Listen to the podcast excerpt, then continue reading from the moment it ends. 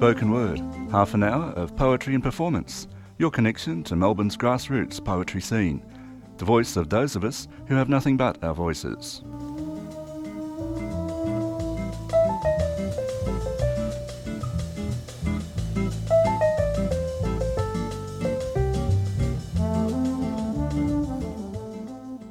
Good morning and welcome to Spoken Word on Community Radio 3CR.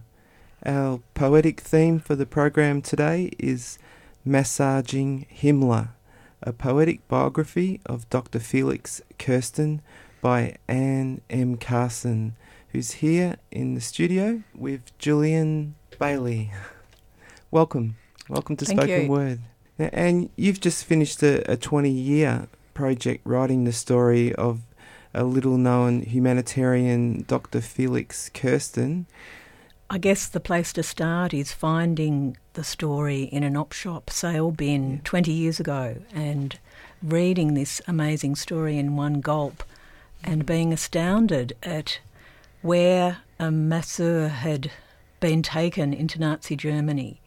And um, it was a story of the remarkable training of Dr. Kersten and then him being asked to massage one of the most evil people in history, which is Heinrich Himmler.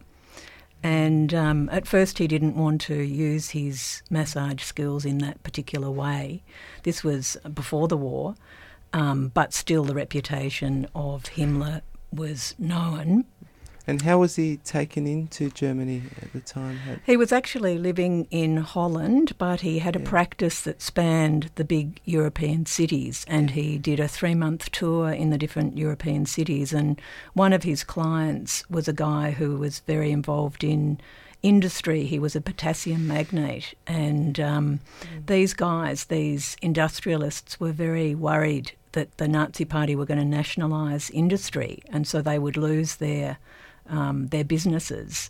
And so they thought maybe we could get someone to influence the Nazi Party not to nationalise industry. And so that was the original connection. Let's see if we can get the masseur in, get him to use his leverage and get them not to nationalise industry. And the reason that um, they thought a masseur could help was that Heim, Heinrich Himmler had incredible stomach cramps that forced him unconscious. And he'd tried many different remedies and drugs and quacks and doctors and surgeons to um, get relief from these stomach cramps, but to no avail. And what fascinated you about the theme of the, the, the masseur in regards to working with, with this person? I guess it was a couple of things. I was training to be a masseur at the time, and so I had this amazement about, wow, look where massage can take you. Mm. But on a more serious note, I guess I was very interested in people who had had an impact in history, people who made a difference, people who stood for something in dark times. And he was a guy who did become a humanitarian and in that most evil of times. So that was fascinating to me. And the sensitivity too of giving a, a, a caring service to a person who was quite evil. Yeah, there was lots of moral shades of grey, I guess you'd say. You know, it wasn't a black and white story at all, and that fascinated me as well. There was lots of complexity in the story. We could go to an example. Julian Bailey could read the first poem.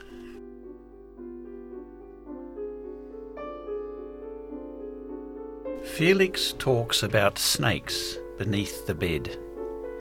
Nazi headquarters, Chancellery, Berlin, 1939. Think physiotherapy, massage, clinical white sheet words, washed hands, nails nicely groomed. The bed is specially made up, white sterilised towels, cotton coverlet, an anodyne atmosphere, hushed voices, healing hands, no place for passion, poison. His bed is a divan pressed up against the wall, a dark room with solid wooden furniture. Woolen blankets are brown as boot polish. Spartan, masculine, he sleeps here between duties when he cannot make it home or to his mistress. Or when his guts are so badly spasmed, it is all he can do to stay conscious, maintain his grip on the reins of power. I don a white treatment coat, but may as well not bother for all the protection it offers. Beneath the bed is a nest of vipers, venomous, virile.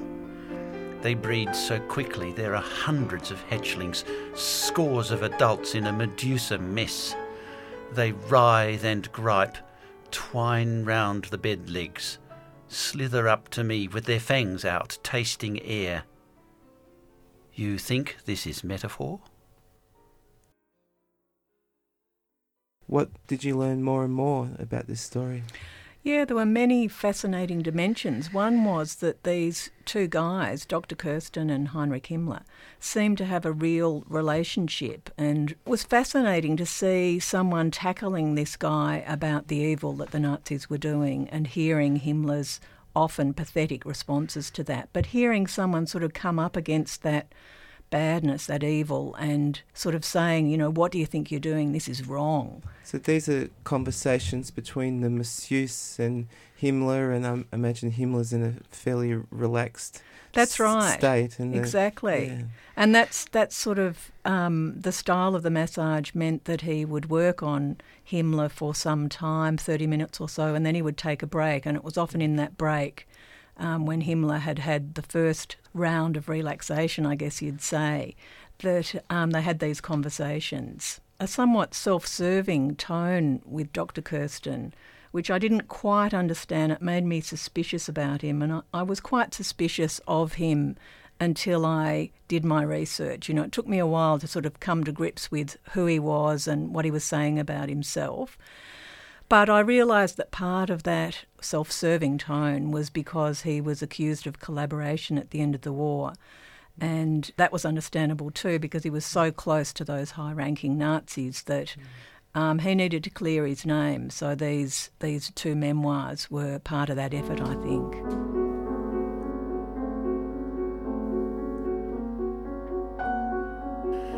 Himmler's Agonia, Gestapo headquarters. Berlin, 1939. Pain dogs me down the years past my best defences, drives me to the pain room, bolts the door.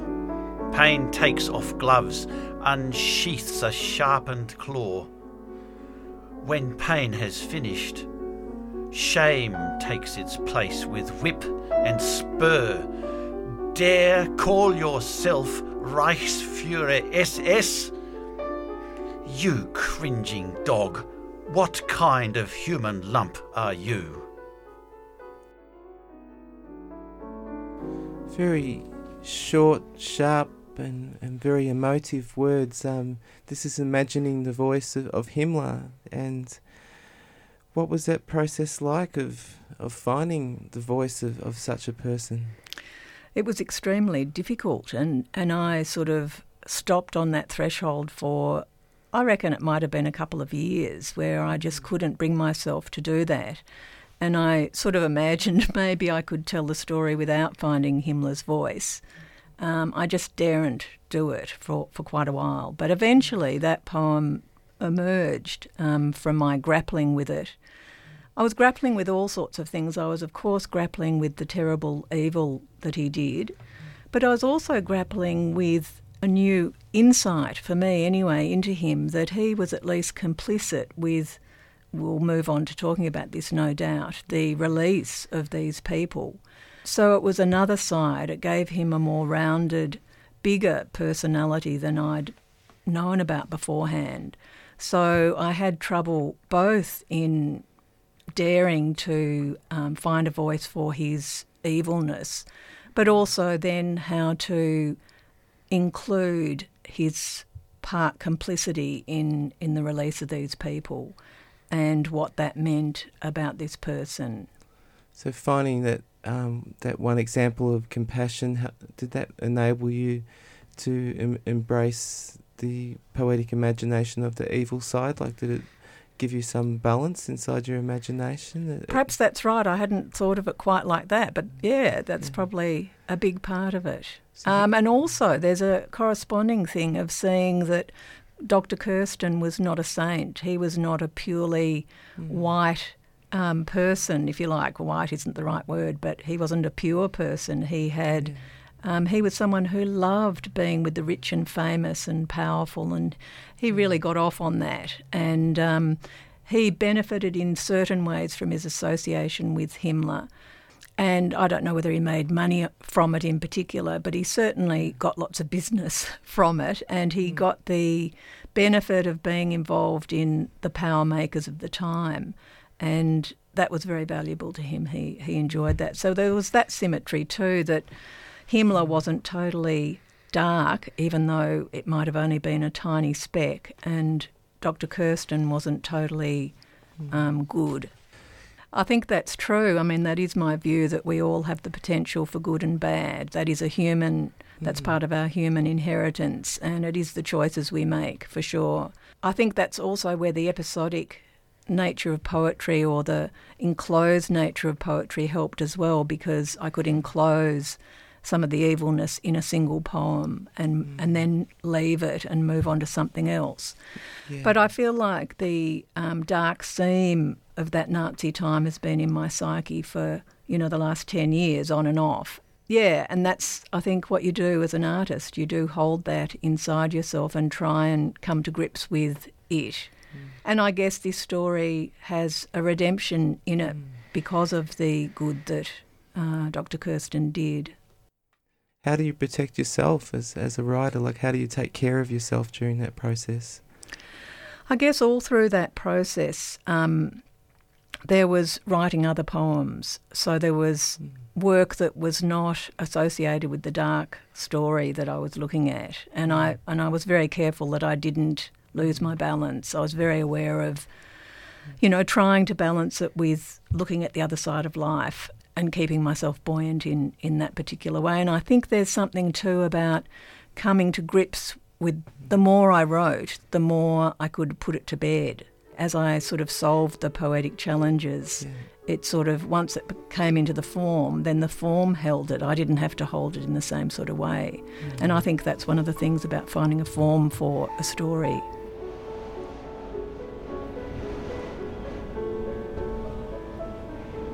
Felix witnesses cowardice. On board Sonderzug Heinrich, June 1941. Never brave, always the first to seek the security of his shelter once the Russian planes begin their nightly sortie and the siren starts to scream. Himmler runs helter skelter, fear making him more ungainly than ever. No thought for the safety of his men. The ridiculous sight of his white flannel nightshirt flapping against his skinny chicken bone legs. One of the things that also helped me hold the story was finding ways to ridicule and belittle Himmler. Um, and I think that depotentiated some of the power that he had in my own psyche.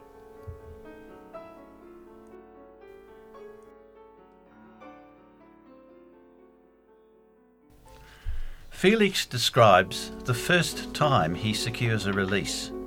Chancellery, Berlin, 26th of August 1940.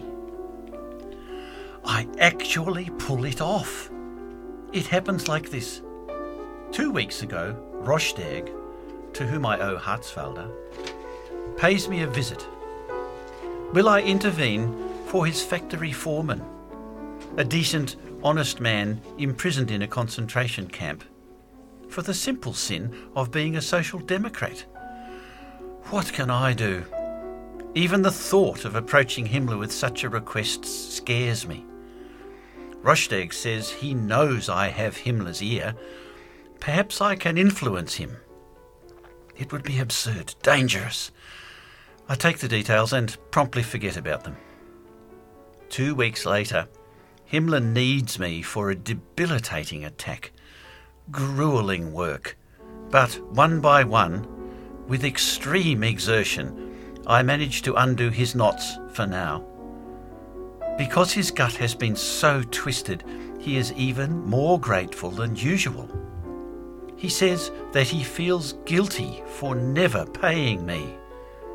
Instinctively, I know I have an edge. If I accept money, I put myself under his control. I tell him payment is impossible for any incomplete cure. And besides, I say, I know you are of slender means. It is a principle with me never to accept payment from poor people. I make rich clients pay for them. Never so effusive. Dear, dear Herr Kersten, how can I ever thank you? In a moment of inspiration, I recall Rosterg's request. Pulling the man's details from my wallet, I say, My fee, Reichsfuhrer, is this man's freedom. I see him struggle, but in the end he replies, As it is you asking, of course I agree. Astounded at the leverage I have found, I leave, buoyed with adrenaline burning in my veins.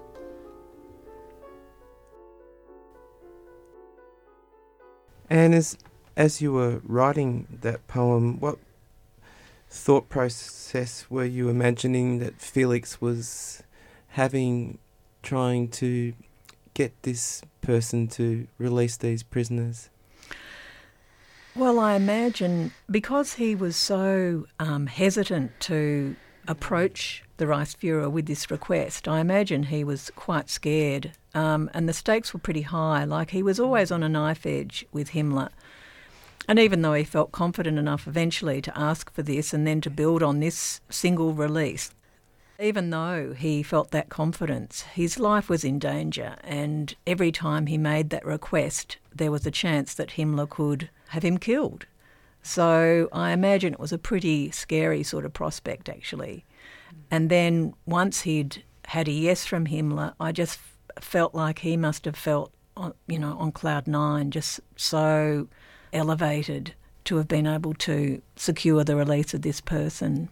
And to be a masseuse, it's quite sensitive and, and graceful, and, and there's an emotional connection between the two people, but doing such an act on a knife's edge. yes, yes, that's a good observation. Yeah.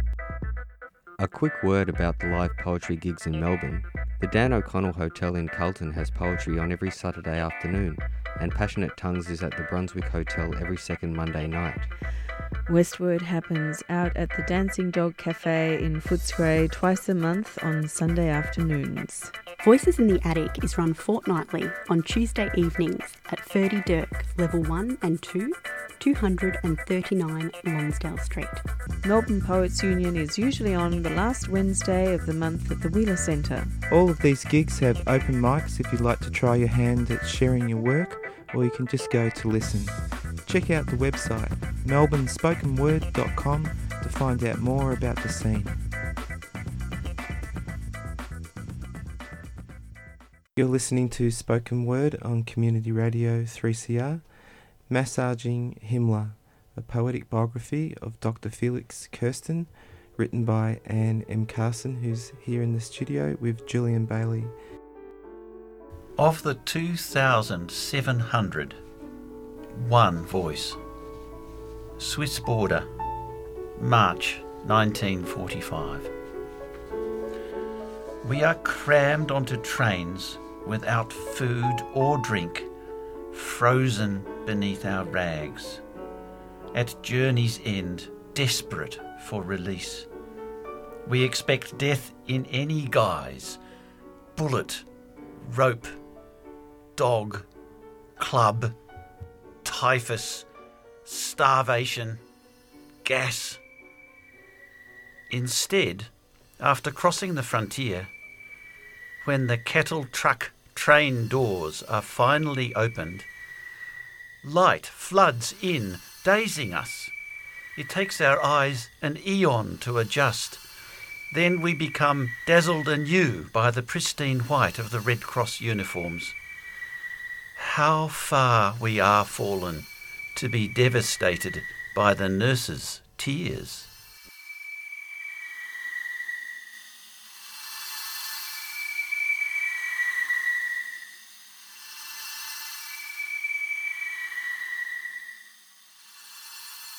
Julian Bailey reciting the poetry of Anne Carson. And there's a concert coming up which is going to combine this piano playing with the recitations.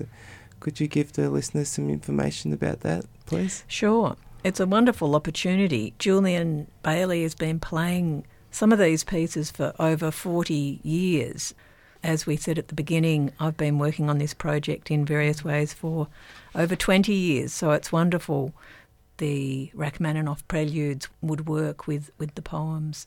And we had a research group or had a had an audience that came along to listen to the work and they were absolutely convinced that these two two art forms went together, that they had a similar emotional register, a similar matching. And um, so, yes, we're going to combine poems from the sequence with the whole set of 10 Rachmaninoff preludes on Saturday the 23rd and Sunday the 24th of July at um, 4.45 for 5 o'clock concert. At the Junior Common Room, Queen's College, College Crescent, Parkville, Bookings for the event can be made at singinglogic at optusnet.com.au. Two free tickets are available by phoning 3CR 9419 8377. How do you feel, Julian, with reading the poems? Reading the poems is a wonderful thing, given that I've known them now for a little over two years and uh, been very much present to the bringing to conclusion of Anne's, uh, of Anne's work. Um, to be able to read them now is a, is a treat because, of course, in the concert uh, you don't get to hear my tinny tinner, uh, tinny tenor, but uh, the wonderful, uh, rich baritone tones of Jerzy Kozlowski, who will read the poems and be the voices of these men. Um, I just get to play, but the the playing of these extraordinary pieces is a treat. Um, to be able to share a lifetime of passion, really, uh, to play these pieces for people in the context of this extraordinary story, it's a very powerful thing. It's great, great fun. It's a great challenge as a musician, as a pianist, but also just as a as a performer to have my energy and that of the poems combined. It's a very, very extraordinary experience. Mm. Very much different to working to a strict metronome performance in a way because you're bending with the performance of the writer or very much that there's an interaction because the poems uh, are, are, spoken and then uh, I write a, I play a musical response. Uh, one of the challenges is simply a performance one in that you would normally, if you ever played these 10 preludes together, you'd play them one after the other. But I have to sit there for four or five minutes and get cold. And, and the pianist's fingers then have to start up again and sometimes start up at a, at a, a very high rate of activity um, after sitting cold for a while. So there's a real challenge in that uh, performance to be able to carry the music through at a technical level and also at an emotional level to meet and and move with the energy of the poems themselves. It's a it's a great challenge and a very different thing from just a piano performance. I'd like to suggest we hear the final poem today on, on spoken word from the book by the author Anne, if you'd like to read, please. Sure. Felix at the end, musing. Stockholm, 1945.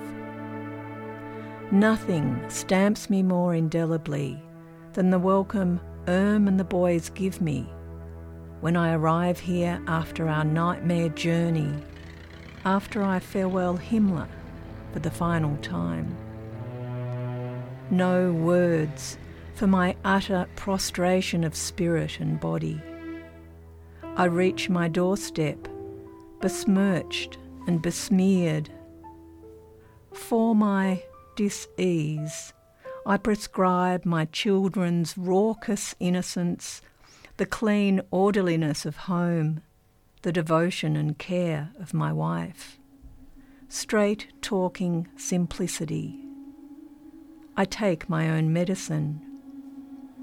when I feel those multiple arms fold lovingly around me, grubby fingers never more welcome, I know it is finally over. The whole bizarre, grotesque six year ordeal.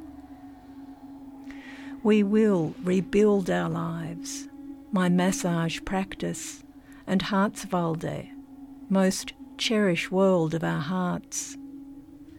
Now, having learnt history's lesson of impermanence, adapting precepts from Dr. Coe, we rebuild our heart world, not with bricks and mortar, but with help given to others, with our own dearest ones at the core. You've been listening to poetry from the book Massaging Himmler, a poetic biography of Dr. Felix Kersten, written by Anne M. Carson. And thank you to our guest today, Julian Bailey, for reading the poems and whose beautiful piano playing we've been hearing throughout the program today. Thanks very much for listening, and coming up next is Talk Back with Attitude.